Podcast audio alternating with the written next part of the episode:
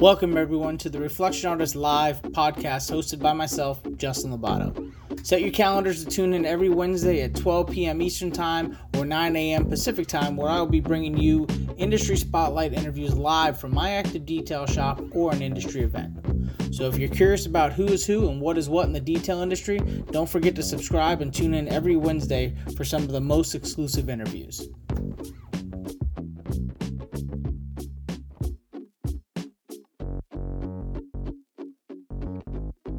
On Facebook. Uh, it is Wednesday, December 2nd. We're already in December. You believe that? It's Isn't the end of the year. It's finalized in 21. Uh, I have special guests, Jimbo Balaam, and uh, a lot of you may know, and a lot of you may not know. So we're here to kind of go into Jimbo's background and who he is and, and what he's done in the industry. And Jimbo's been in the industry uh, and a operating detailer for 12 years since 2008. Uh, and literally, we were just talking about it in uh, May of 2008. He got started, and I got started in June. So we're a month off in regards to getting into the industry and having the track record that, that's brought us here today, of course. Uh, but he's also somebody who is a product consultant and you know he dived into his own podcast in the 2014 timeframe and he has his own um, auto detailing podcast and you can look that up and of course he'll give you the the links and platforms once we finish up this podcast and then um, you know youtube. You know he's been involved with that and doing product reviews and product testing. And so he's he's got his hands in a lot of different things eh, which is one of the topics we'll cover in regards to different streams of revenue to say. And this is a perfect example of that with jimbo. So jimbo um, thank you and welcome. And why don't you go ahead and give us a little background on on how you got started and why you got started in in this wonderful world of detailing yeah, man, it's so nice to be on this side of the microphone. You know, what has it been four or five years in a row that we met up at SEMA and I interviewed you, and now uh, when Julio reached out and is like, "Hey, can Justin interview you?" I'm like, dude. For sure, we got great chemistry. I always have a great time. So thank you yes for uh, taking the time out of your day to interview just another detailer like me. I appreciate it. So uh, I- I wish we could be doing it in person, but whatever. This will have to do, I guess. this will have to do we are above and beyond social distancing at this point yes. At least we don't have our mask on. Anyway, Yeah. uh, I won't go there. So, uh, where did it all begin? I, you know, growing up, I always knew that I wanted to own my own business. I just didn't know what that business would be. In fact, I always knew that I wanted to own multiple businesses. Uh, but that was the extent of the thought. Like, yeah, one day I'm going to own multiple businesses.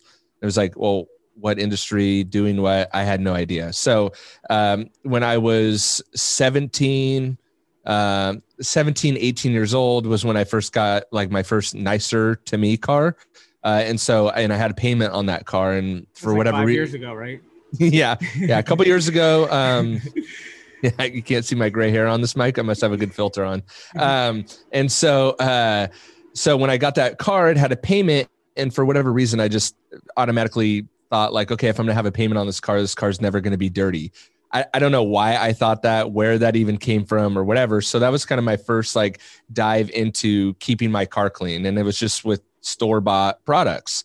Um, and then, but I constantly had this thought in the back of my head of, of, you know, I'm to own my own business one day. And uh, I was doing the whole school route, going to community college, hated it. Uh, but that, you know, back in 2007, 2008, I graduated high school 2006. So I guess I started, that would be 2006. I kind of started messing around with cleaning my own car um, and kind of diving into that. And back then, the route was you went to college after high school because you needed to get a good job and a real job. yeah And so that was the- american way right Standard American way. That was what my older sister did. That was the plan for me. And I hated school. It was horrible. Uh, and at night, I was working at a restaurant as like a busboy food runner. And as I got more and more into kind of cleaning my own car, and that was the early days of YouTube as well. I think I joined YouTube in October 2006. Uh, obviously, didn't get deep into actually producing content for YouTube until 12 years later. Unfortunately, it's one of my mistakes that I made. Uh, but so I started really diving into videos on cleaning your car and detailing on YouTube uh, around that time. And then I had the epiphany one day of like, hmm, I wonder if this could be a business. You know, I'm like, I hate going to school. Um, I love cleaning cars. The job I have is great, but it's all nights and weekends. And so that kind of sucks because I'm tired of working Thursday through Sunday night, you know, and then going to school Monday through Thursday. It just kind of, I was getting kind of tired of it and didn't really like it anyway. And so I thought, you know what, maybe this is a business like this whole cleaning a car thing. Let me see if I can, you know, get some business going. And so I thought, well, who do I know that has money? And so I started with, you know, friends and family, predominantly family. Uh, and then the managers at my restaurant, I just assumed they had money because they were managers, right? Yeah. And so actually my very first paying customer uh, was a manager at the restaurant that I worked at. Um, and so from there, uh, from literally the thought of like, I wonder if this is a business to researching on Craigslist and buying my first mobile trailer uh, in May of 2008 is when I officially bought that. Um, and literally, I bought it on a Wednesday. Uh, on that Thursday, I was doing my uh, girlfriend's parents' cars at the time, and I had drafted up like this three, this little, you know, printed Word doc of like a couple different packages, uh, and printed out like 25 of them and as I was doing my girlfriend's parents' cars, the day, literally the day after I purchased the trailer, they happened to live on like a corner lot house and a track. And I got a neighbor stopped and said, Hey, do you do detailing? And I was like, Yeah, of course I do, you know? and uh, literally scheduled her for the following day. And then it was just kind of off to the races. I was like, Okay, I guess I'm, you know, I guess this is a business now. And so made a ton of mistakes uh, did a bunch of things wrong, learned how to clay bar on YouTube, um, which is interesting if you think about it then. But again, I had that mentality of no barriers. Yeah, but I'm going to do this. YouTube then was a little bit more of uh, rich and genuine information compared yes. to now where it's become a lot more watered down. And that's, that's right. in a respectful way. Right. Yep. So yeah, it was much, much different than you could actually get factual information, right? Versus, um, and I wish I could find that video that I watched. Who knows who was by or what it was, but it gave me the general idea of what a clay bar would do. Um, and so from there, I just tried to leverage, uh, you know, family and friends. And uh, my mom had a friend that worked at a corporate office building that was close by, that they used to have a car washer come by, and he stopped coming for whatever reason. And so that was one of my first uh, regular accounts, I guess, a fleet account. Um, and then, yeah, just kind of snowballed from there, joined a networking group that helped a lot. Um, and yeah, just you just kept plugging away and trying to find every outlet where somebody would be willing to let you work, you know, and detail their vehicle. 100%. Now, once you reached that friends and family bubble and, and you've got most of those already under your wing, at that point, um, I know that you said you had mentioned with uh, with an account that you grabbed did you start to see a little bit of a transition or gray area to where once friends and family were out of the way, now it's on to the real world money? And and did you see a little bit of a dipping point and have to grow from there and it had its own obstacles? So yes, th- that happened a few times. So when I after I got out of the initial like friends and family, I was doing a lot of corporate office buildings. So you know, only mobile detailing and really, you know, showing up to uh, an office building that I could do five or six, seven cars was kind of my sweet spot uh, in in the beginning, and I had you know one of those every day, sometimes twice a day. I would go to you know, and I called those like fleet accounts. They weren't dealerships or anything like that. They were personal people's cars while they were working, and so that was cool for a long time. Uh, and then the problem became so that was like my first transition out of like friends and family. And I picked up a lot of those from the networking group that I was in. So a lot of these people were insurance agents or tax people or CPAs or uh, uh, they, their friends were, you know, like I had um, one guy, his friend was the um, like head of procurement at uh, the Carl's Jr. Corporation or Hardee's for people, you know, and mm-hmm. they um their corporate offices were right by me. And so I was referred to that, you know, head of procurement at Carl Jr. to do their uh, employees' cars as an employee benefits program um, at the Carl Jr. corporate offices, oh, which oh, sounds nice. which sounds awesome. It's actually horrible. and and that's what I came to find out about these fleet accounts is horrible is that there's no differentiator between you and the last guy who was there every Thursday. Other than this. other than the money, right? Yeah. And so it's a it's a total price war to the bottom. And it's cool because it's reoccurring work, but it's real crappy work. It's basically just car washes. They want it done for as cheap as possible. And most people can't tell the difference between you and the guy that used to be there and the guy that's going to be there after you.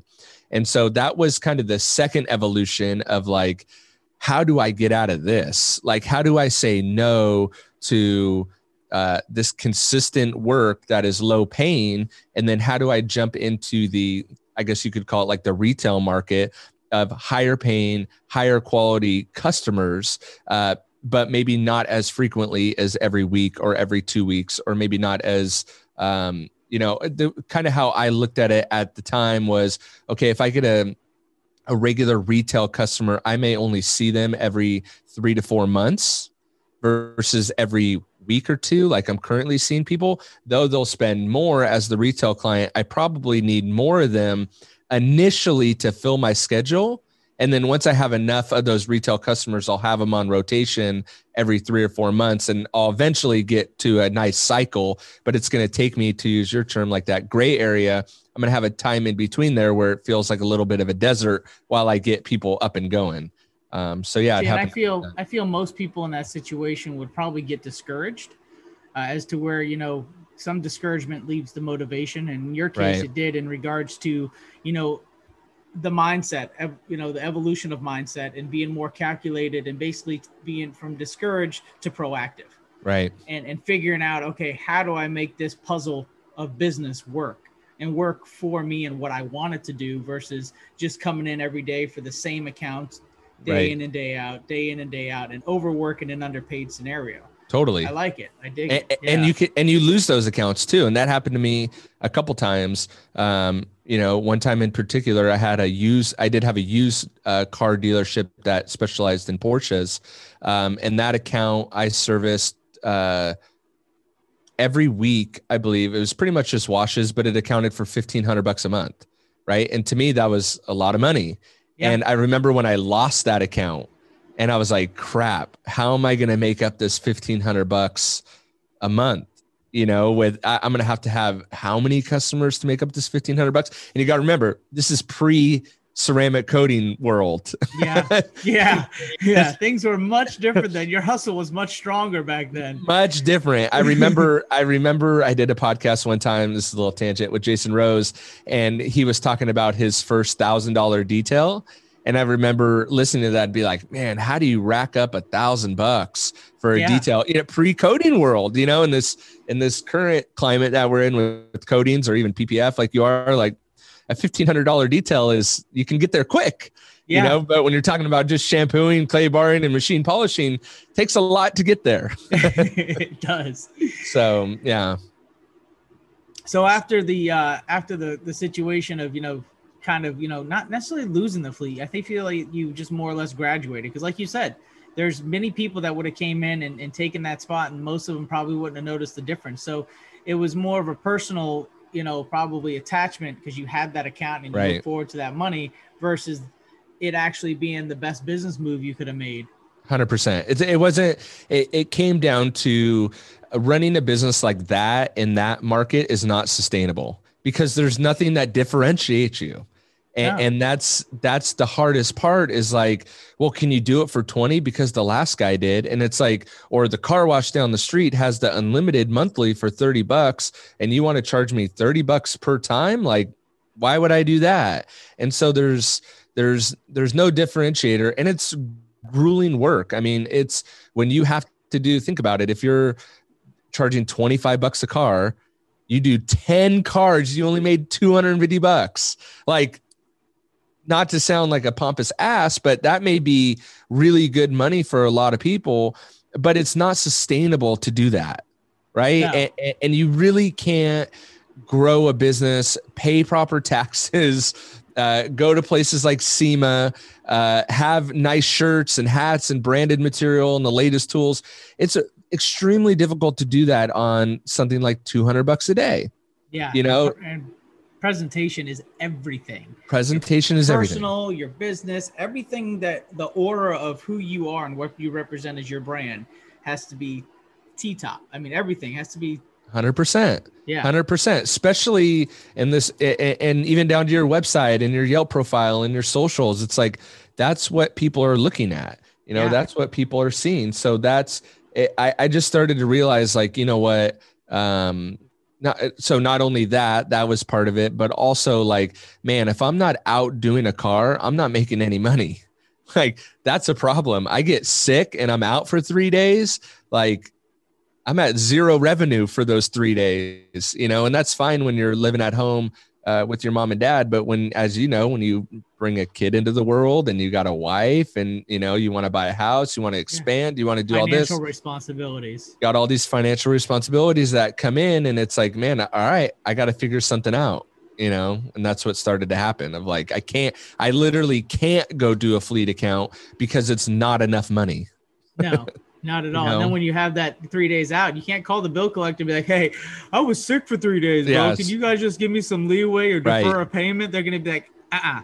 uh-uh or what if you want to go on vacation you know Yeah. it's like i want to take a week off and it's like i can't you know that sucks and then you can't work on your business because you're too busy working in your business and so it, it, it became this like really horrible cycle to try to break out of of like i got to go to work to make money because if i don't make money i can't feed the family but really i need to work in my business or i need to work on my business so i could grow my business but i can't because i got to go do that. And it just became this this like really bad cycle. Um, i will say though the good thing is is that i had a ton of time to listen to audiobooks and podcast and really learn um, you know really take that who what do they call it? Like the automobile university. You know i really took that to the next level because i could fit in literally eight hours of of either podcast or audiobooks a day you know and most audiobooks are six to eight hours. So i'm like shoot i was burning through books burning through podcasts. And so that kind of fed all these ideas um, and led into in 2014 me starting my own podcast. Because i'm like that was just a a, total uh, go at okay i want to give back to the community for all this information that i have but also i need an additional revenue stream man. I'm i'm literally drowning out here. Like this isn't sustainable. I got to figure something else out. I got to become relevant on the internet you know? And so that's really what what spurred that you know? And that was the nights and weekends hustle you know? And even with that, I mean, like you said, you know, taking the the downtime and being proactive and basically education. And knowledge is power, and that's where a lot of people they hit a wall because they don't feel that they need it or they don't have time for it. And listen, there's always time. It's you. Time. It's the time management that you exercise that makes a difference. And if you're not exercising that, then no, you're not going to have time, and you're going to make excuses. But when the bills come, there's no excuses. Yep. And and that's the that's the thing that makes the difference between somebody who who's a hustler or entrepreneur versus you know the guy that just goes in, clocks in, clocks out, and that's Yep. it. The mediocre lifestyle. I, I think so. Uh, that was always something for me. Like if I was just, I, I was, I could never be an employee because I'd be the wor- world's worst employee. and I've tried it too. I, you know, during tough times, I've gone back to try to get a job uh, somewhere else. And one time I even landed a job and, and did that on the side too. And I was like the world's worst employee because I just saw all the efficiencies in the business and, uh, you know, had that thought of like, uh, it'd be much better if I was just running this place you Yeah. know?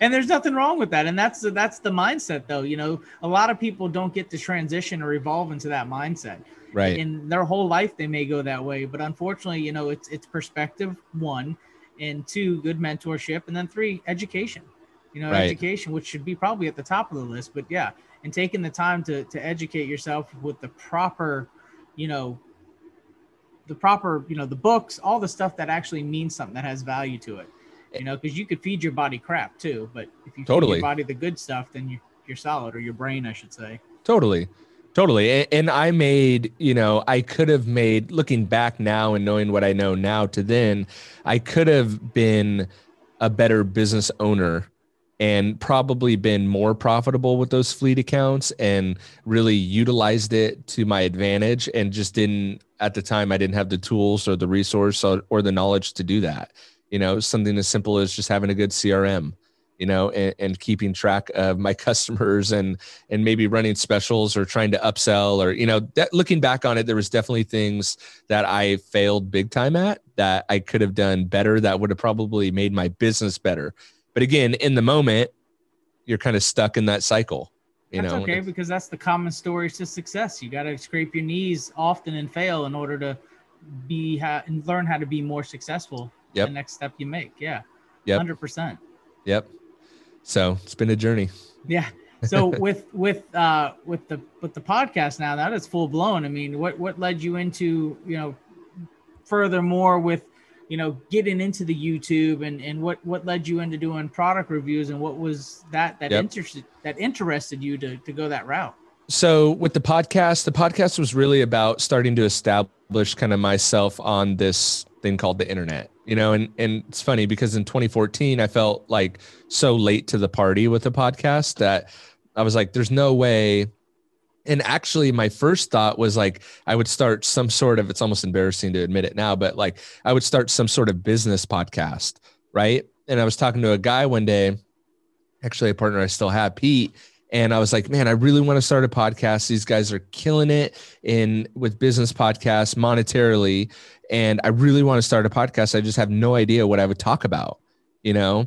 And he looked at me like puzzled, like you idiot. And that's what he actually said. He's like, you're an idiot. I'm like, why? He's like, don't haven't you been detailing for like six years? I'm like, yeah but uh, at the time i was kind of like i want to get out of it. I'm kind of burnt out on it. I mean literally have done thousands upon thousands of cars um, by that point because it was an an average day i would do 10 cars. You know that was really an average day for me five six days a week. You know i was just touching an insane amount of cars. And so um, i i and because of that i had to learn tips and tricks and hacks to get around things to become more efficient and more profitable.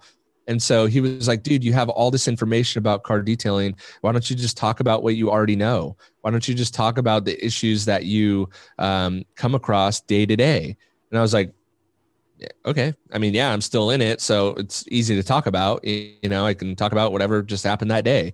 And so that's where it all started was i literally just recorded like you know, I remember one of my earliest podcasts were like, Hey, I broke an air vent, or a customer accused me of breaking his air vent in his car. Here's how I handled it. That's it. Like, here's how I clean a rim. That's it. Like basic stuff. And so I went to go start researching before I I started recording stuff, and then I went to go research like, okay, what do I, want, what do I want to call this thing? And I'm not very creative when it comes to names. You know, my detailing business is Jimbo's Auto Detailing you know, it's not like I'm not creative when it comes to name naming things, right?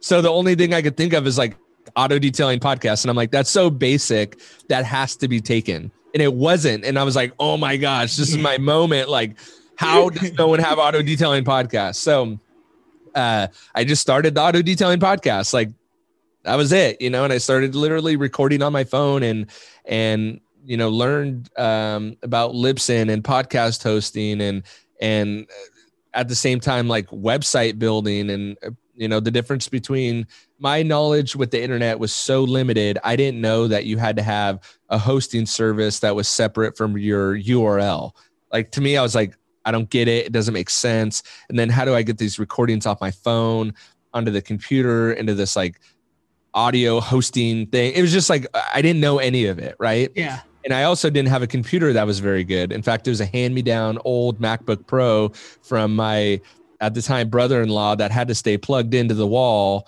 or else if it became unpl- uncharged the computer would turn off. So it was just a nightmare at the time i had two young but you kids. made it work. I made it work right? But it was horrible.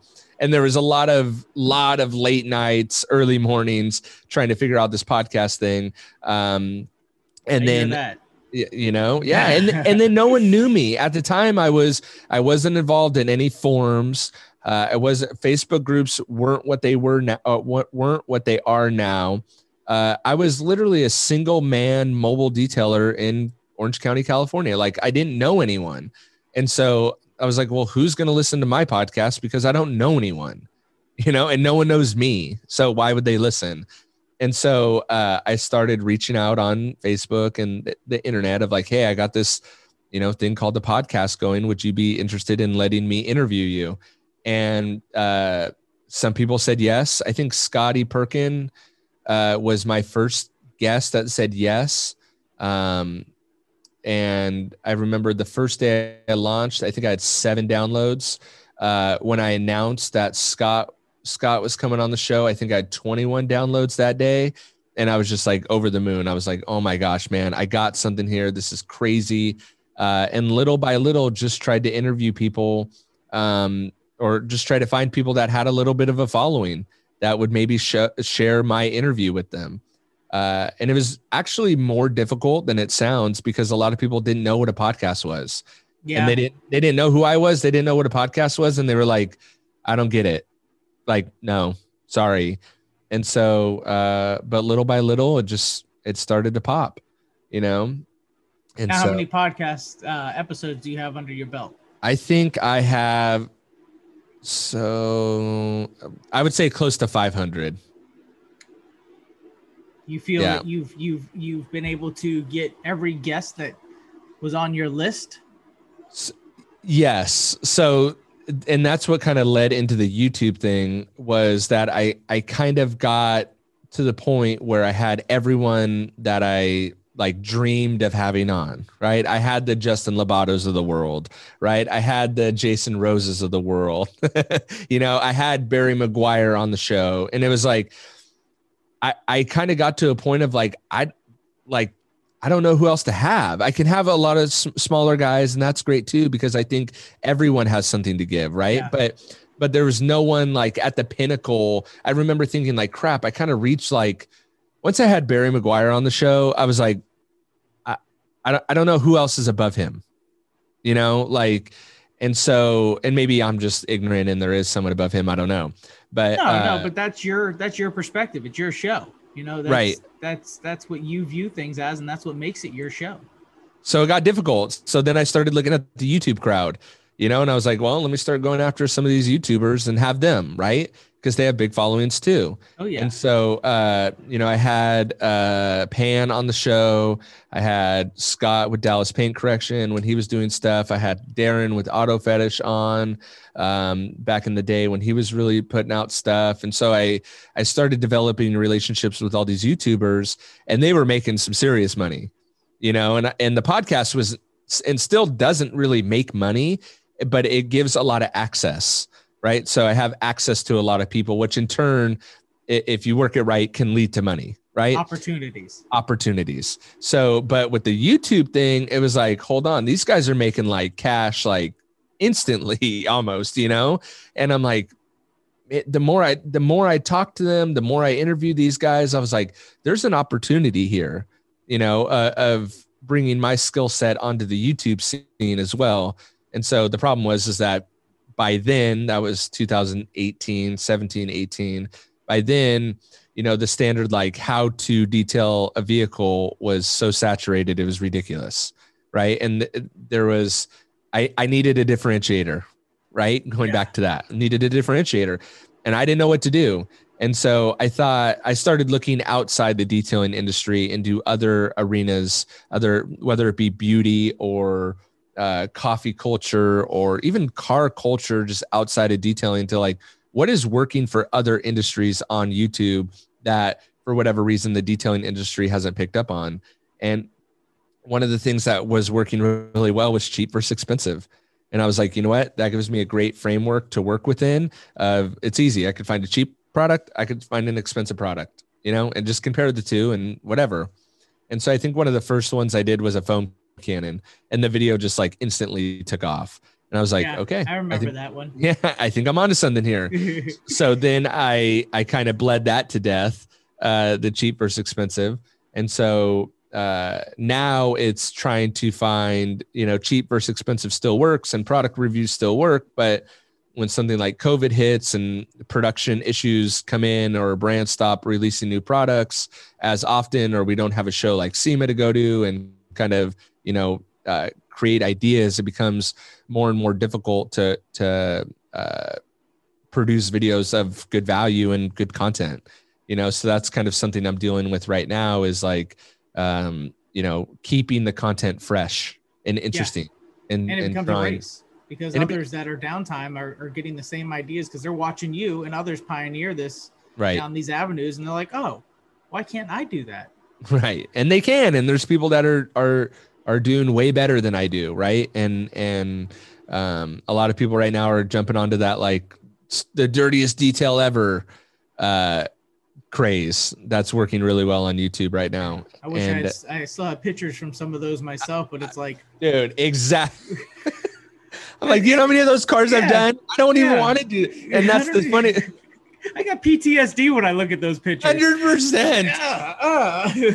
dude exact i was telling my wife about it. I'm like man these guys are killing it with these like super dirty cars. I'm like but i literally have ptsd from doing those. Like i i can't do it. That is such crap work you know? And i get it. They're making a ton of money on youtube for doing it but i'm like it, it just sucks that So- work sucks while we're on that topic what's the worst one that you could remember? Just give me the worst one and i'll give you mine after you tell me. So so the worst one i was doing there's a retirement community uh by where i live uh called leisure world and it's like a 55 plus whatever and so i always get busted every time i go in there because they don't like people detailing or washing cars there right? So every time i go there i'm i like get in trouble with security. But i was kind of hiding out this one time doing more of a favor for this lady and i'm steaming the inside of her car and I I kind of blindly like steam underneath her seat, you know, and I'm like, ooh, I, I like catch a whiff of something like that doesn't that doesn't smell good. so I'm I keep steaming like okay, let me get this out, and then I finally look under there, and I find out later her dog had barfed, and it went underneath her seat. And as I was like steaming it, it was heating it up, and like you know breaking it down and bringing it back up, and it's just like oh my gosh, like the smell was so bad. I, I I just I had to stop. I was just like, this is disgusting. I'm somewhere where I don't even want to be. They don't want me here. On top of that, I'm steaming dog barf. Like, ugh. But barf is normal too. It's but I would almost rather take human barf over dog barf. It was horrible. But what Yeah. was yours? so i had and this was you know because of having a shop it was it was something that i already looked at and was willing to take on but my early years i was the guy that took on jobs that nobody else would in town especially with Yep. dirty interiors so this one came in it was a early to mid uh 2000s lincoln town car and had some outside work on it which was standard and but the inside that it was an infestation german cockroaches along with just disgusting kids Gives me, like, the chills. nastiness completely gutted and had to wear gloves wore a mask because when i pulled the seats and the floorboard carpet there was so much dead roaches and roach feces Oh it was my the gosh. floor pan of the vehicle interior that was just absolutely disgusting and when i pulled that carpet i was playing hopscotch on roaches in my bay Oh until this gosh. day i realized that you know especially after explaining that to you know going through trainings and you know talking to people Right. like Rennie about it that should have been a whole insurance Totally. claim you know Totally. write-off kind of scenario but yeah that was probably by far one of the most disgusting ones i mean we basically gutted everything we could other than the dash and the headliner and bombed it cleaned it and hit it with uh, i don't even know what disinfectant it was like 2009 2010 Yeah. was available at the local you know Probably like Depot, pro Lowe's. product. Oh yeah, yeah. Zep Yeah. probably Yeah, still. Yeah, yeah. back uh, then. auto, uh, uh, whatever it was, OdoBan or whatever. Yep. But um, yeah, that was that was the worst one, and I, Horrible. I, I tried to get as much as I could for it, and I took and documented plenty of pictures because that's one of the biggest things, right? Is you can Yeah. talk about it, but if you don't have pictures, Right. Didn't happen. nobody could nobody could visualize it unless you explain it in a way that's like storytelling, where they Right. get all into their imagination totally. but yeah that was the worst one but yeah and that's that's where you know when i was taking on things like that i i, I lived and learned that that's not the direction i want to go Yeah, but I mean, t- like you said, eh, you were the guy that did cars that no one else was willing to do. You know, Yeah. and I think that's that's one important thing that people can take away. Like if you're just starting, you gotta you gotta do the crap work, man. yeah Like that's Yeah. just how it goes. Like call it trenches, call it whatever you want to call it, but like, I you don't start at the top, no no and this You know? was like you said before this was before coatings i mean this was right? I was lucky to get you know the outside to where I could do a good wax job. You know, Right. that, for the most part, if anything, they weren't even paying for polishing; they just wanted a good cleaner wax. They were willing Yep. to spend all their money on the interior. So if I could capitalize on that and get the squeeze the most out of it Yep. for the for the dollar amount for the job, so Yep. be it. And that's that's kind of what my reputation was built on in the beginning was interiors. Yep. And then it of course coatings came around and things started to make a great transition. Which which has been awesome, right?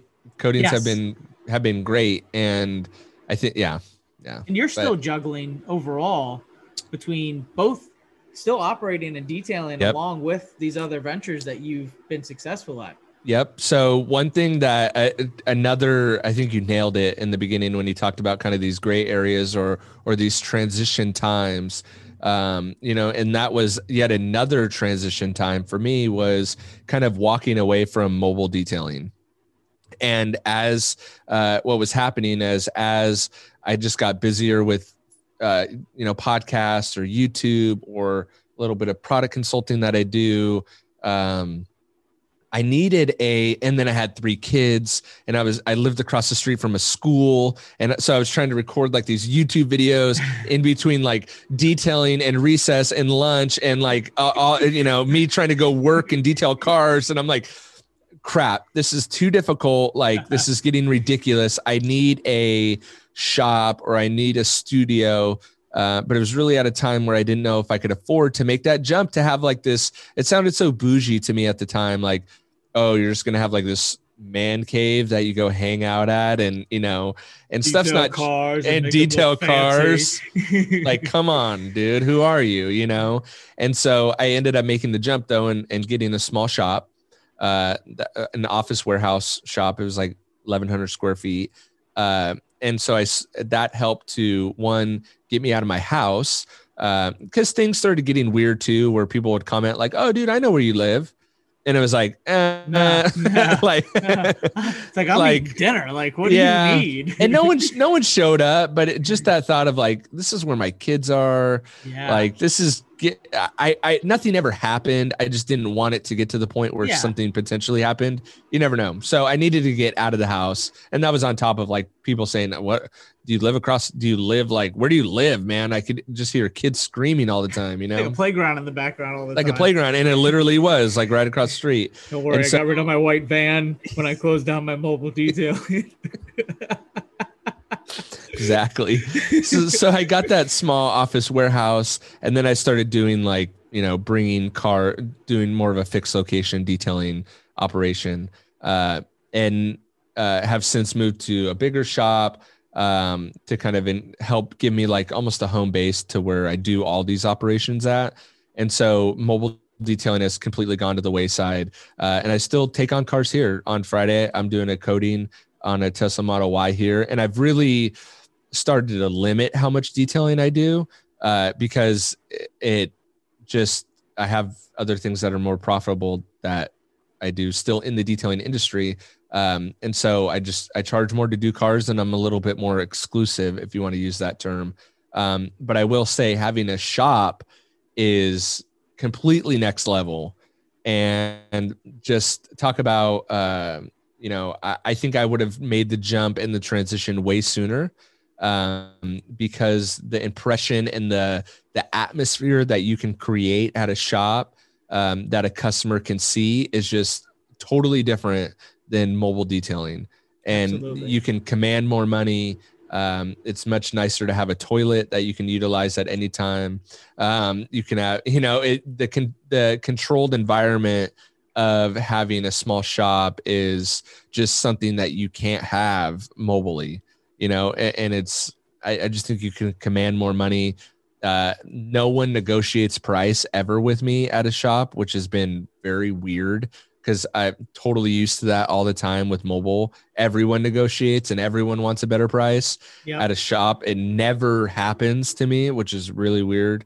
Um so yeah i would have moved to a shop long ago yeah and there's you know a lot of limitations with with mobile you know you you have everything at your fingertips in a shop you may not have on your on your you know your work van or truck uh, you you know weather that's always the biggest factor Totally. You, know? you always have work when you have a shop, whether it's raining, snowing, whatever it may be. Totally. there's definitely a lot of pros and cons, and there's there's different levels to the detail industry, right? And every level has its right. way of playing out. It's the choice that you make to play at what on what field you want to play on. And sometimes you have to work through the levels, right? Yes. Sometimes yeah. you can't afford to to just start at a shop. You know. No, no, because that's a lot of overhead, and if you don't a have lot the overhead. capital, you can Yeah. crash and burn fast. oh, you yeah. know. And So hurt your name, local market. it does. Yeah. It does. You know, but it's it's uh yeah. Having a shot, it's just so nice. Well, now with that too, now you've you know limited yourself to being more exclusive, which is right because Yeah. that's where the industry has evolved to. I feel like there's a lot of, and I give kudos to and credit to a lot of those in the detail industry that have taken and, and making the jump to a shop like you did, but also have dressed up their shop. You know, in the beginning it was more like, what are you doing? Why are you doing it? Now it's a standard, and it's become Yes. really cool to see some of these people dump some money into shops to where now some of these ways that they're doing it are fairly inexpensive compared to when it first Right. started with people Sure. dressing up their shops. So now Yep. it's more affordable to do it to make it look good. And it's the right thing to do in regards to presentation. But Hundred percent. it, it allows you to actually make a living, make an income, have where you could have a lifestyle Yes. and a business. And it changes the game, like you said, completely. Hundred percent, and I think that over the past few years, we've we've seen that, and we continue to see that transition uh, in the detailing industry from really this kind of like mom and pop, very DIYer esque industry to like whether it's the uh, you know, I call them the Facebook brands, you know, these marketing companies that have started a detailing product company. Uh, but we're, we're really seeing, or maybe it's a mixture of coatings and more money being pumped into the industry as well. But we're seeing this like elevation of the detailing industry in a very, very positive direction. And so, whether it is guys dressing up their shop and making them look very nice and not so homegrown, um, Yeah. or product brands that look very professional and not, you know, a printed out piece of paper with tape on it and that's their label Yeah. you know so we, we've menu. seen and their menu right so we've seen a very uh, i think a very positive change and a, and a very good trajectory for the detailing industry of becoming you know something that can offer a lifestyle can offer a, a real business you know and and real money real money you know which is exciting to see and really exciting to be a part of Yeah, and this is where it takes, I feel, the detailer trying to run a business to transition them into a business owner being a detailer. you have to and and that would be my encouragement to any detailer listening is like i think the biggest thing plaguing the detailing industry is that detailers don't run their business like a business and they don't focus on it as a business. They focus on you know their craft which is great and and paint correction or whatever you want it to be which is phenomenal and you obviously need to know how to do that. But i would argue more importantly you need to know how to run a business. Yeah. you know paint polishing is great but it you could teach it to someone else too you know and you could pay someone else by the hour to do that you know and you And can they'll create it love every bit of their job. and they'll love every bit of their job because really at the end of the day once you have you know I, this may be controversial to say it and you may not agree and that's fine but but paint polishing really it's a skill but it's a teachable skill that is also repeatable so in my book you know doing a paint correction or or machine on paint is very a low level low paying job you know? You could disagree i'm totally fine with that and people can disagree but it's teachable in a uh, confined setting and this is where having a shop helps but you can create a system within your shop that hey we use this pad this machine this polish. It's not going to work 100% of the time don't get me wrong. And there's going to be times where you have to step in and you as the professional with multiple years experience can help your employee however i think you can create a repeatable process to paint correction um, that that would take you out of it and and you could graduate to a higher level of operating the business and getting higher paying clients focus on sales things like that versus sitting there behind a buffer all day Oh, I 100% agree. And that's, I got three guys for that reason. And I stood over them like a shadow.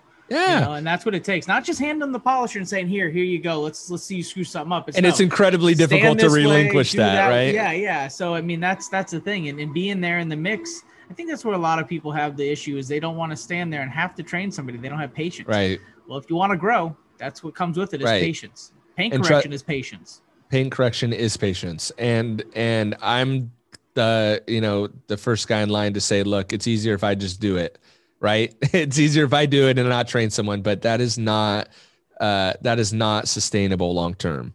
You that's know, you not grow. if you want to grow, not if you want to yeah. grow, and not everyone wants to grow, and that's okay too. You know, yeah. so so it all depends what you want, but I, I don't want to be sitting behind a polisher all day. Yeah.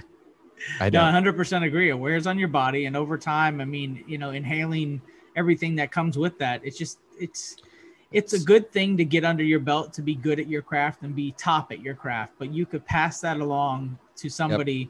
who has if you paint the same picture and give them the same vision and they're motivated you could pass that along it's a craft they become a journeyman or you know right. a, an apprentice to say and yep. that's how you bring them in. Just like any other trade being a plumber being a roofer you know sure. they come in as journeyman or apprentice to learn the trade. And if they're a fit great. If they're not you move on to the next one. It's a numbers game sometimes. 100% and that's just how it is with the world right? Until you 100%. find the right guy. But it, that's how it goes. Yeah. You know? So what what what's the future looking like for jimbo? What do you got going on now? And what are you looking forward to that you could speak on Oh man, I, uh, I again, I just think that the detailing. I feel like we're we're, and it has been brewing, but I've always felt like the detailing industry lags behind some other industries. Uh, and I guess I speak to beauty, the beauty industry a lot, not because I'm interested in it, but because my wife is. She's she's a makeup artist, and so she's very much. Uh, uh, up to date with what's going on in the beauty industry and there's a lot of um, there's a lot of uh, of comparables from the beauty industry to the detailing industry, and they're beautifying people's faces and making people. I call it face painting, you know, but but essentially the same idea that we're doing with cars, just with people's faces, Absolutely. right? And and so, uh, and the beauty industry is just a massive industry with tons of money and and tons of products and a ton of hype and BS, right? So a lot of comparables to the car washing or detailing industry. But what I'm starting to see is that the detailing industry is really becoming uh, a lot more mainstream, which is very, very exciting. So uh, I'm excited to kind of play in that space of kind of innovation and watching this industry grow and really becoming like you mentioned with guys fixing up their shops or or whatever or product brands or whatever. But i'm very um very excited for the detailing industry and I'm, I'm excited to be a part of it whether it's creating content or doing cars or playing with these products or whatever it may be. I'm just excited to be a part of the industry uh, and so thankful that uh, that i am to be able to see all this stuff you know, and, and just be right in the mix of it. I love it. It's so fun to see it go from homegrown to not corporate, but like see some money be be tossed in there, you know? Yeah, yeah no, and you, so. you play a good part of that in a piece of the puzzle that makes it all one big picture. Yeah, and it's so, fun. It is. And would you have anything that you would want to tell any of the people watching this as, as a last uh, statement of any type? Um, don't overthink it, man.